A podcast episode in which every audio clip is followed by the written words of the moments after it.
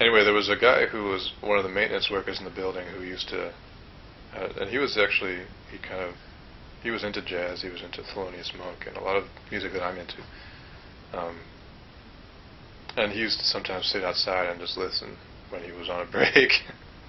so one time we came out of the apartment uh, after really just sitting on this rhythm for about 90 minutes or something.